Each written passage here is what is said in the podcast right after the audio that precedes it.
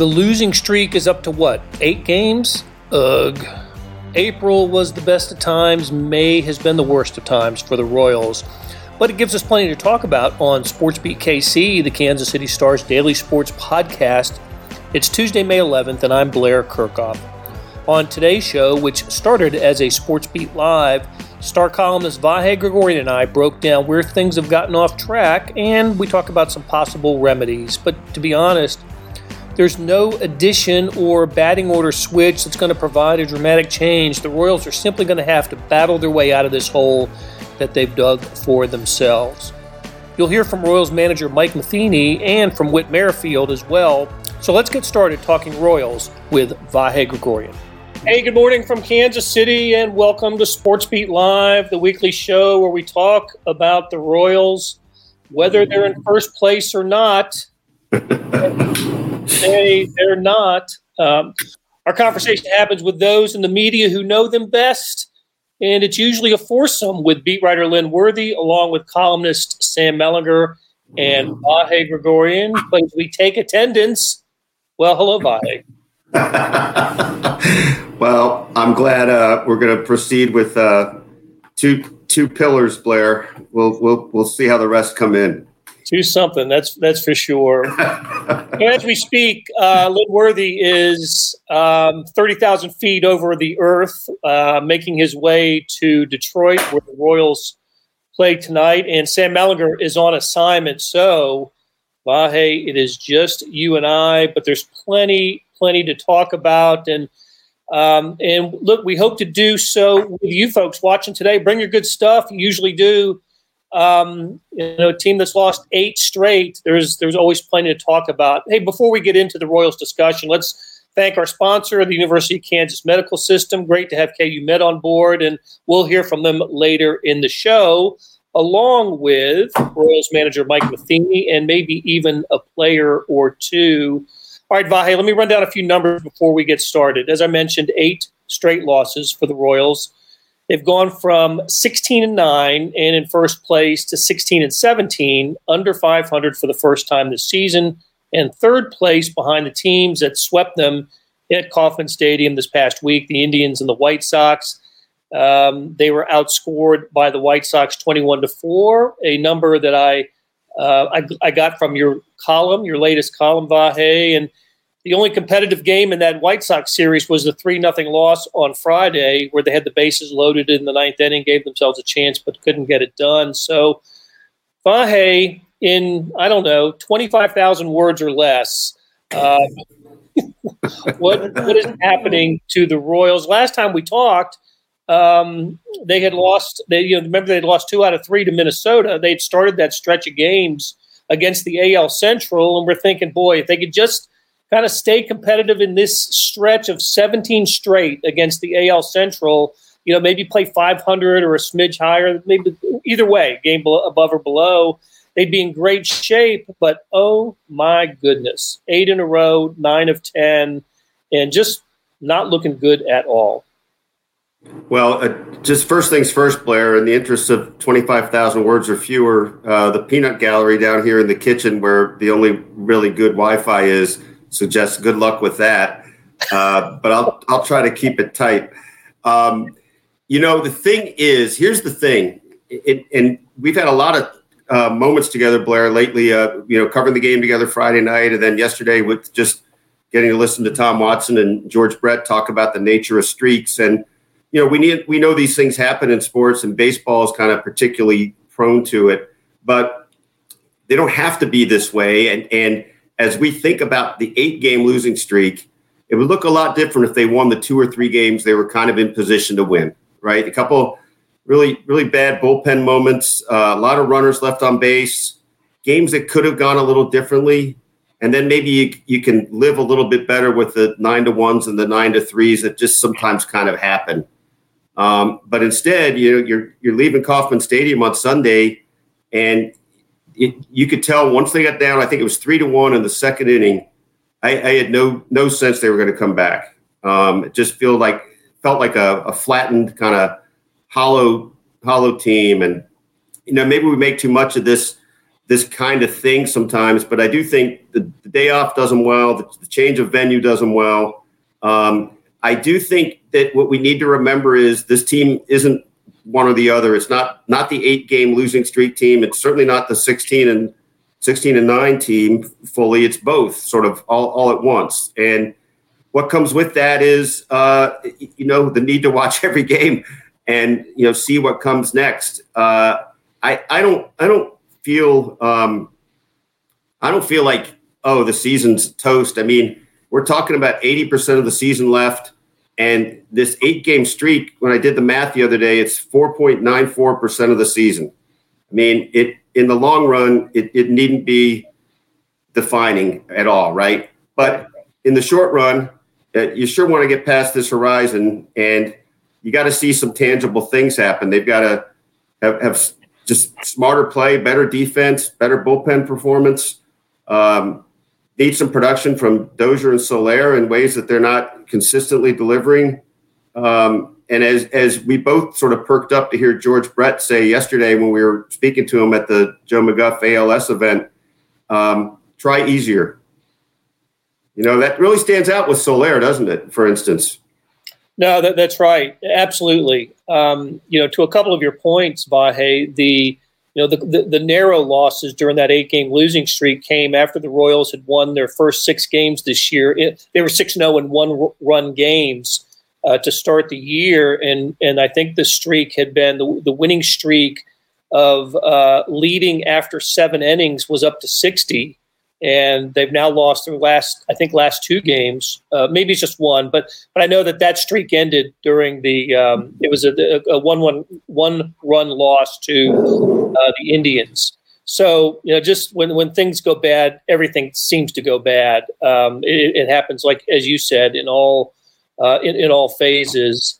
Um, I think uh, David Wright captures the mood when he says, "Boo! No more sports." Yes, I, I think I think when, teams on an eight game losing streak, you, you, tend to feel that way. Um, I know where you're coming from. I know where you're coming from, David. Yeah, Blair. To that to that point, I thought about this a little bit in something I was working on last night. You know, and I keep I keep harping on our time with George and Tom yesterday, but think how interesting that is that that you know, in this case, there really was only a TV camera that, and the two of us talking to George Brett and Tom Watson for a half hour. Um, and you know, they got talking about last season, and George was telling the story about, you know, as a as a vice president for life, being allowed in the stadium when fans weren't allowed, and sitting up in the upper deck by himself watching a game and getting. I think he said it was his first foul ball yeah, yeah. he didn't catch it in the air, right? It, it, it, rattled around some seats, and he went over and picked it up. Yeah, he, he waited for it to safely settle in. Um, but but the exchange between them at that point was something that I, I try to remind myself of. You know, just how crummy it was to be playing that season that way. They did the best they could, but playing that season that way um, with nobody in the stands. And I, I was just thinking, like, okay, is an eight game losing streak preferable to that? I think maybe it is. At least it's it's it's real, and it's not. Again, we don't know that it's ruinous at this point. In fact, you know, it's completely premature to say that it would be ruinous at this point. But it just made me think about that contrast. Like, all right, well, at least we're playing ball in front of the fans that want to go now. And speaking of which, uh, we were both out there Friday night for uh, I think it was sixteen thousand plus uh, the largest crowd that the Royals had had to date, and I added another crowd similar on on Sunday, I believe. So I'll tell you, the Royals fans have done a great job of spreading out, but making it look like um, you know stadium uh, not half, you know, we less than half filled, but uh, you know, it just looks better and it feels better. And you know, you wish there had been more success for the fans that did uh, come out to the ballpark for for the last homestand. The Royals increased their uh, their their capacity to I think it's seventeen four right for the moment, right? I think so, and, and you know, it, and this is probably another entire discussion sometime, but it really is interesting how the dynamics of this have worked. Whether it's some pricing things or some COVID uh, considerations still in terms of walk up and, and things like that with the crowd. I mean, they came home leading all of baseball with that 16 and 9 record and they they had a chance to have 17-4 that night, that Monday night, with Daniel Lynch making his major league debut, and they they they didn't they didn't have 8,000, um, which I thought was interesting. Then by the weekend, you know, things things uh, were kind of more like what you might think they would be. So there, it, will be interesting to study some of that. I, I, think we were joking Friday. I think it was Friday night that we understood the crowd had a little more youthful element to it right away when Whit Merrifield hit a pop up and the crowd went crazy thinking it was going out. Um, that that was a, a, sound I hadn't heard for a while. Right, the the overexcited youngsters. It, it was kind of neat.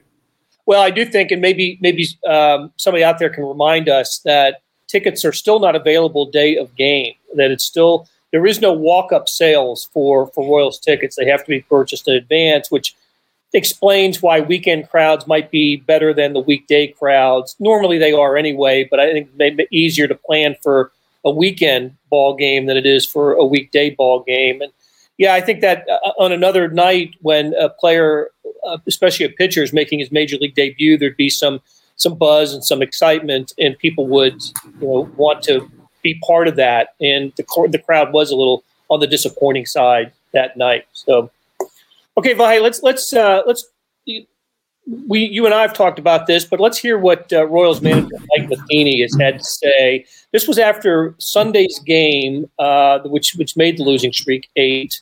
And if correct me if I'm wrong, I think this is uh, think well, we'll know in a moment. I think it's your question that prompted this response from Mike Matheny. Mike, you, you kind of alluded to this, but uh, when you're in this kind of streak, um, you're dealing with a lot of different things. And I, I suppose pressing might be one of them. Um, what what is it you're seeing in that sense with these guys right now? Yeah, Vahe, I'm I'm not so sure that um, you know pressing's always a bad thing. I mean, I, I see pressing and uh, urgency almost as the the same, um, as long as it's controlled effort and you know you don't have pitchers on the mound trying to overthrow. That's pressing. Uh, you know, we got guys that are coming out and making pitches. We got guys who are taking some pretty good at bats. It's just we're not able to put a lot of things together, and it does seem that when we um, when we make a mistake, uh, it gets amplified. Um, so it's just a it's a bad run. You know, part of the conversation I just keep having, and I had again with the guys yesterday. Um, just a reminder: this was a really bad week. Um, we're going to have some really good weeks. Uh, it's not our bad our last bad one. Um, it's just how do we continue to play the game and um, try not to try not to let it linger too much. It's hard to let them go though when they all stack up. Just like I talked a couple days ago um, about not having a run scored. It you know it. You want to you want to fix it. Um, can it add to guys taking bigger swings than what they ought to? Maybe so. Um, but overall, uh, you know, it's uh, it's just something we're going to have to put our head down, keep fighting, and realize this is part of the game. Glenn Jennings. Hey, Mike, you, you just touched on this a little bit, but it just is there something maybe that you do to make sure that these guys don't lose that belief and confidence that they had at the start of the season? Yeah, Lynn, it's um, something we keep talking about. Um, they're probably just sick of hearing me talk about it, to be honest with you. But it's something that uh, makes sure they understand that we as a staff um, believe that this is the kind of team uh, we are, and um, but also reminders that, that we've got to do things right. We've got to figure out ways to win. That's that's how we've been so far. Um, and to keep pointing out the positives, like we've already talked today. You know, you're not just blind optimism. But uh, when you're doing something well and uh, the results might not be there, we got to focus on them. Um, with that in mind, too, when we do make mistakes, um, we, we, just got to keep working. We've got to keep working, keep teaching, keep keep learning. And uh, this is a group that's been very open to that, and it will pay off in the long haul. Um, but none of those things are a quick fix. There isn't a quick fix, except um, you know, we got a day off, and uh, then we fire our spikes back on and get back in there and, and fight. Um, that, but that belief that you're talking about, um, it needs to be reinforced um, with the positive results. We know that, uh, and but uh, remember that the process is what's the most important thing through this 162 game season. That um, you got to stay with it. Okay, good stuff. I thought from from manager Mike Matheny. And I got to tell you, Vahe, I've, through this eight game losing streak, I, I have been, I've been impressed with his his public comments from you know explaining the losses and being honest, um, as, as honest as he could be, right? Uh, be you know not being critical, but but telling it like it is for the most part. I, I think he's I think he's handled this as well as a manager can. I think so too, Blair. And I think what stands out to me is um, kind of not running from the points of criticism, but also not not belaboring them, right? And looking for the way forward. Um, I think he's got that ability to project this this kind of healthy blend of um, constructive criticism and accountability while staying upbeat. And I think I think that's pretty cool. I, I mean, we see it as it's relayed to us, and thus as we relay it to our, our audience. I, I I have no reason to think it's different in how it's you know transmitted in the clubhouse. Um, and I got thinking as I was listening to him, you know, sometimes when you're you're listening and and working to to write it and process it for what you're working on, you you, you shrink wrap it and you don't hear it as well. But I I I'm struck often by the things he says as being useful to uh, apply to my own everyday everyday approach. Like, yeah, I, I better just keep grinding. Uh, that that one didn't go so well. Just just kind of work it through. And I always laugh at the term the process um, because it's it's so it's so pointed, it's so true, and yet it's kind of mundane, right? And we we hear it from different people, but Mike Mike's big on the process. Um, and I had a little extra chuckle right as he was saying that because I recalled uh, we know how much Dayton Moore likes to talk about the process, and Dayton took some criticism for a while when the Royals process wasn't quite coming through. And I remember uh, Sam Mellinger teasing him in the press box one day after they won the World Series, suggesting to Dayton that he should get a T-shirt that says, uh, "How do you like my process now?" Dayton didn't even dignify it with a comment; just just kind of grinned at him. you know, I got to tell you, Sam Mellinger is one of the great T-shirt authors of all time. If anybody anybody could whip up a slogan for a T-shirt, it's Melly. Um, Sammy okay, Hustle, yeah. yeah, yeah, absolutely. All right, let's take a break and hear from the University of Kansas Health System. And when we come back, uh, right out of this break, we're going to hear from uh, Royals uh, utility man and infielder outfielder, everything, Whit Merrifield. With threats to our nation waiting around every corner, adaptability is more important than ever. When conditions change without notice, quick strategic thinking is crucial. And with obstacles consistently impending, determination is essential in overcoming them. It's this willingness, decisiveness, and resilience that sets Marines apart. With our fighting spirit, we don't just fight battles, we win them. Marines are the constant our nation counts on to fight the unknown. And through adaptable problem solving, we do just that. Learn more at marines.com. The Kansas City Royals lineup is backed up by the region's strongest team in healthcare the University of Kansas Health System.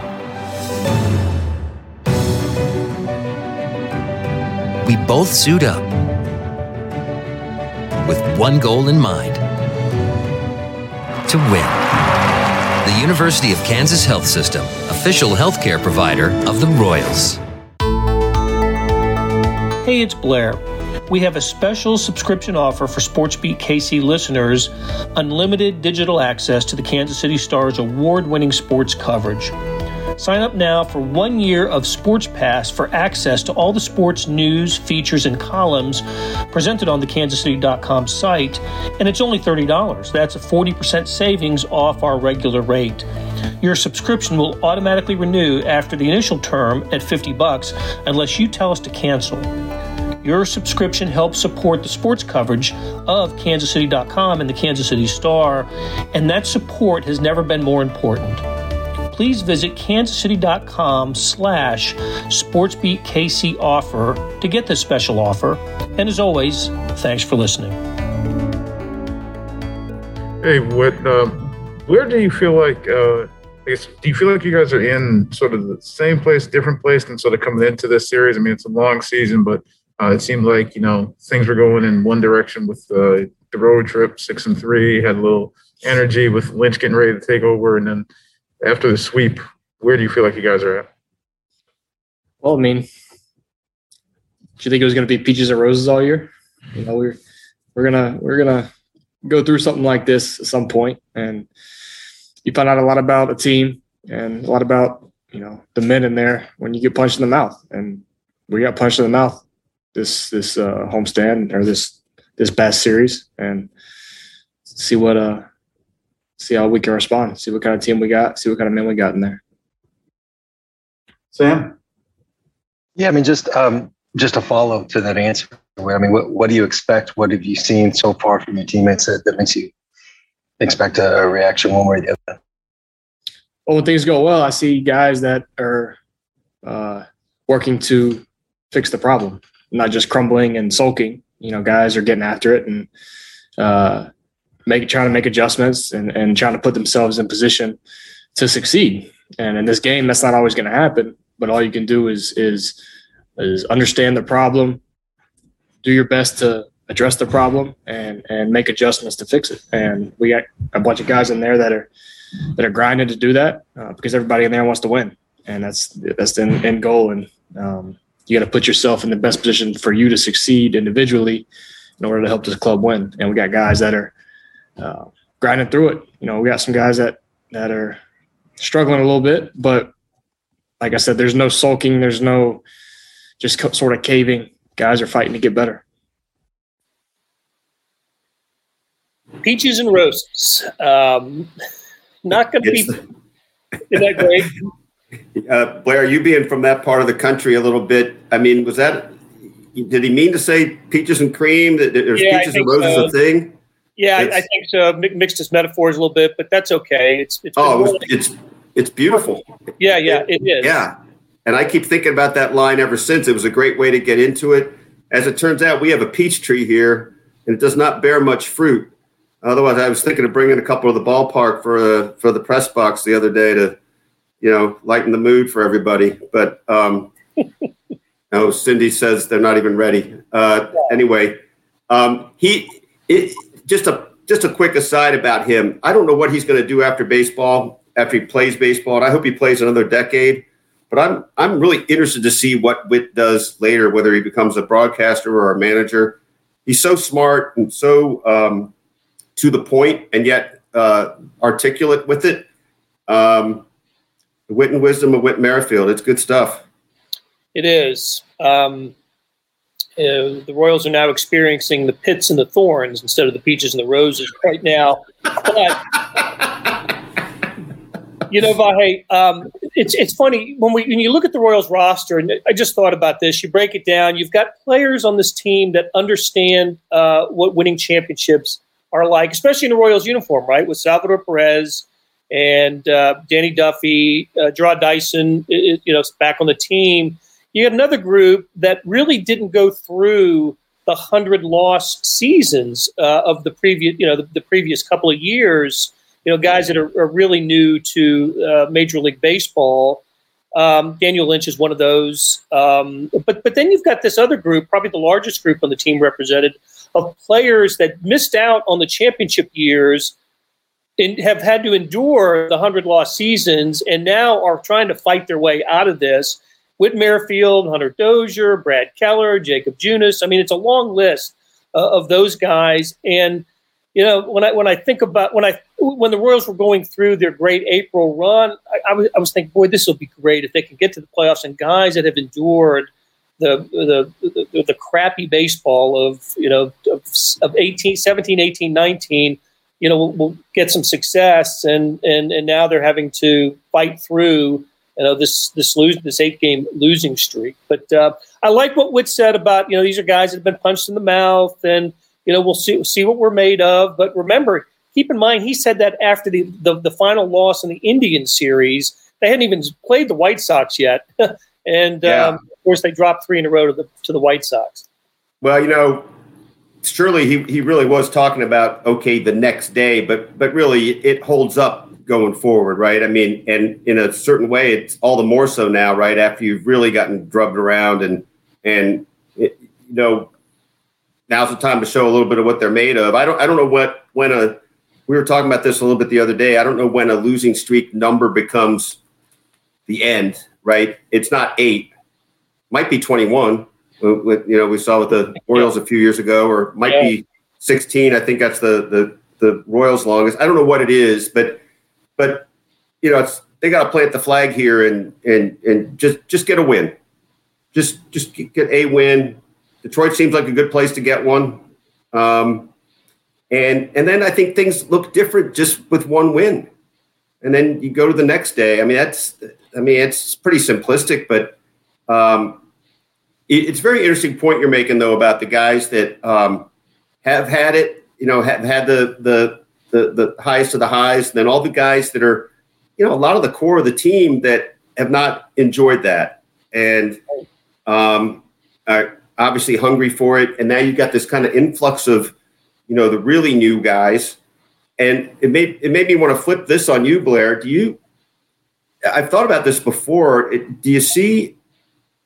I wasn't here yet. I didn't come till 2013 from St. Louis, but 2011, 2012, you started feeling some sense of, okay, the flip the switch, right? I think that was what Dayton called it when he called up Hosmer, Operation Flip the Switch.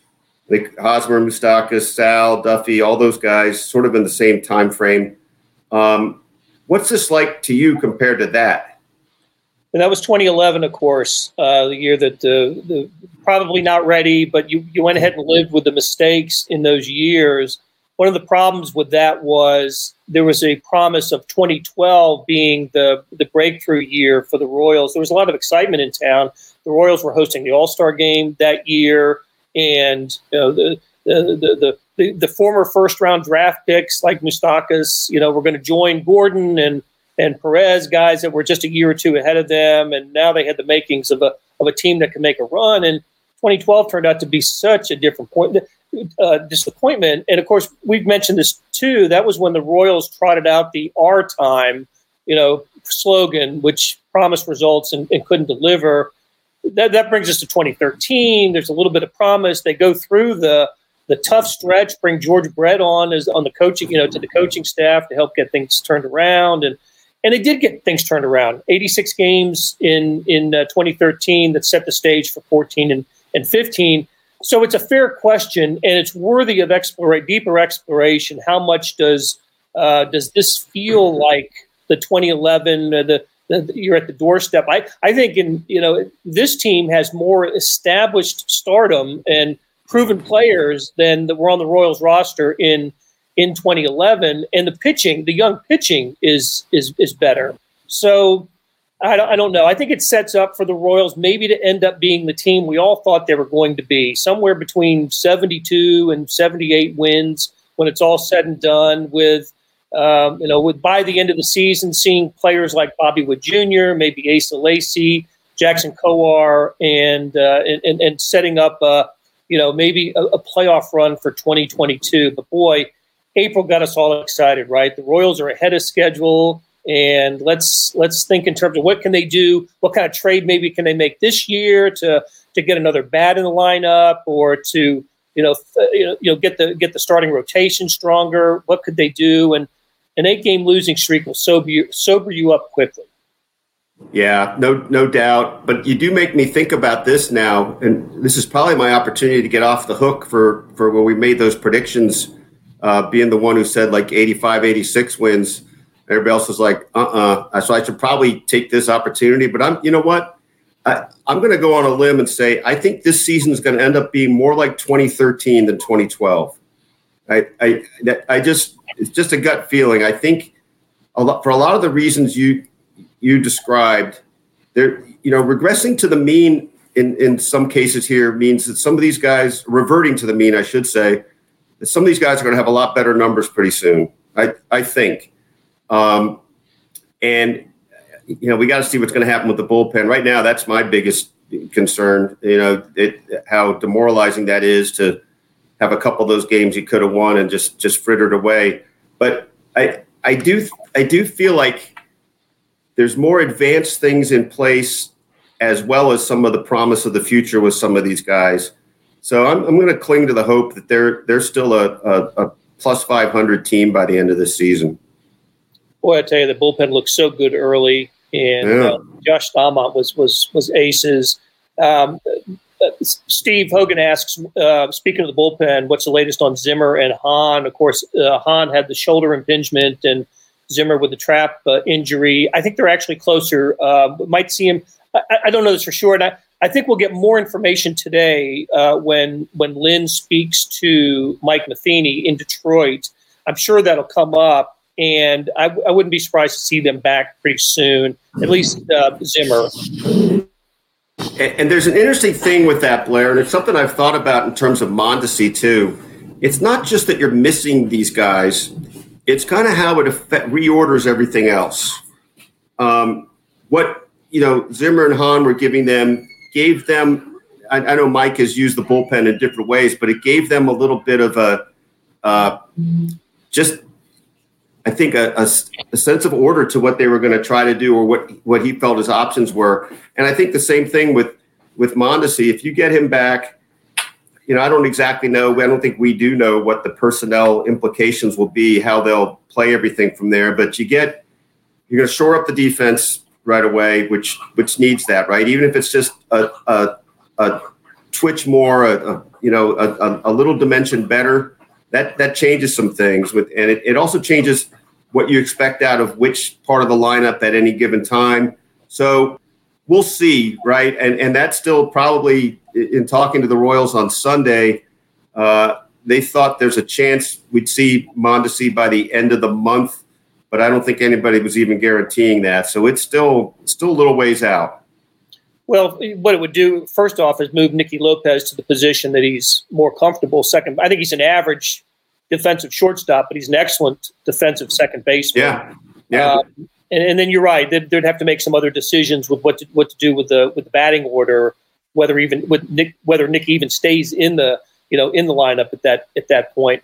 All right, Vahe, let's start to wind it down. Let's do some numbers here. Two for 29 with runners in scoring position over the last three games, which is just abysmal just abysmal. It's in. I think they're hitting in over over this like ten game one and nine stretch. They're one sixty with runners in scoring position. But uh, oh, the other the other number that uh, that just freaks me out is the Royals are ten games under five hundred against the White Sox in 2020 and 2021, and they're two over five hundred against everyone else, including the Indians. It just that just swept them. It's just an incredible stat, right? Um, that the, the the White Sox are not they're, you know they're not scared of the Royals. That that's for sure. And after Detroit, the Royals go into Chicago for four games. The good news there is after this four game set with the with the White Sox, the Royals will be halfway finished with the Chicago end of their schedule. They'll they'll have played nine or ten games against the White Sox. They'll only have that many games left over the the second half of the season. But boy, that's just a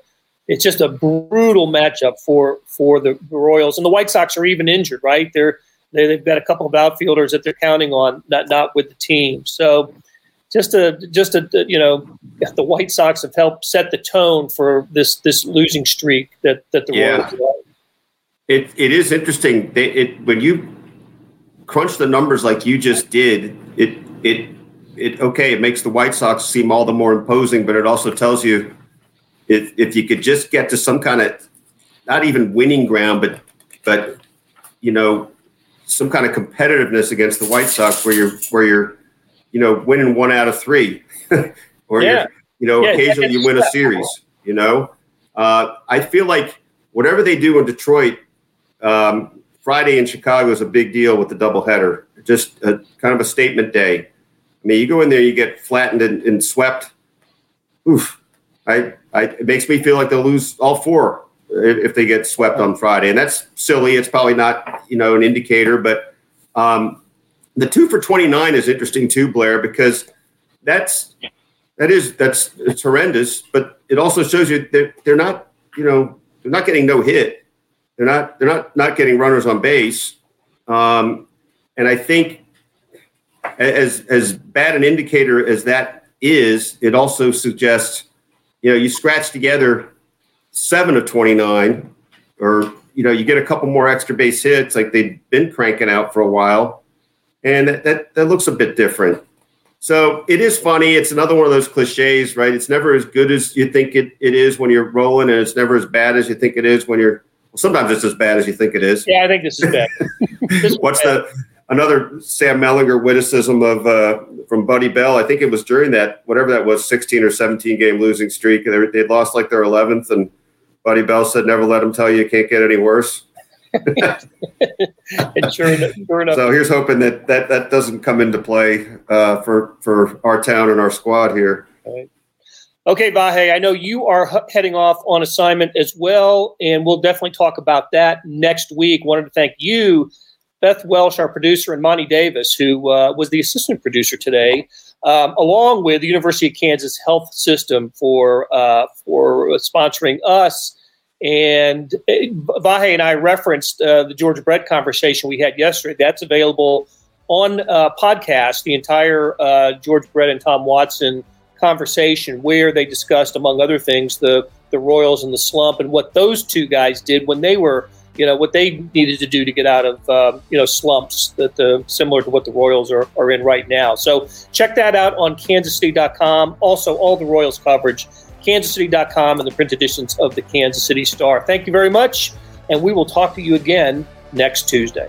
That'll do it for today. Thanks to our SportsBeat KC production staff of Derek Donovan, Beth Welsh, Monty Davis, Jeff Rosen, Chris Fickett, and Savannah Smith.